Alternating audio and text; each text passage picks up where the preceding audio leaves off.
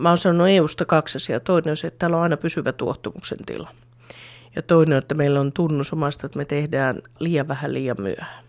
Ja tuskin mä nyt mikään Dalai Lama ole, mutta se demokratian tunnustaminen ja tunnistaminen ehkä tuo semmoista hyväksymistä. Niin kauan kun sitä asiaa ei ole päätetty, niin mä saan, itse asiassa mun velvollisuuskin on, puhua tästä niin paljon kuin mä voin – viedä tätä niin voimalla eteenpäin kuin mä voin, vakuuttaa niin monta ihmistä kuin mä voin, olla e, erilaisissa yhteistoiminta, liittolaisuus, verkosto, lobbaus, vaikka missä rakenteissa.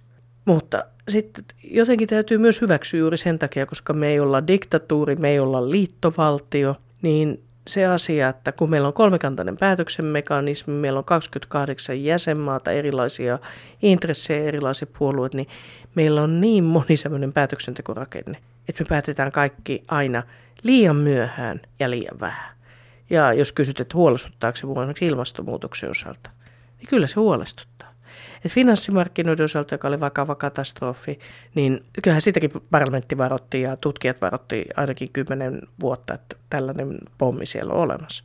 Mutta ei kyetä päättämään hyvässä aikana. No sitten päätetään pahan sään aikana.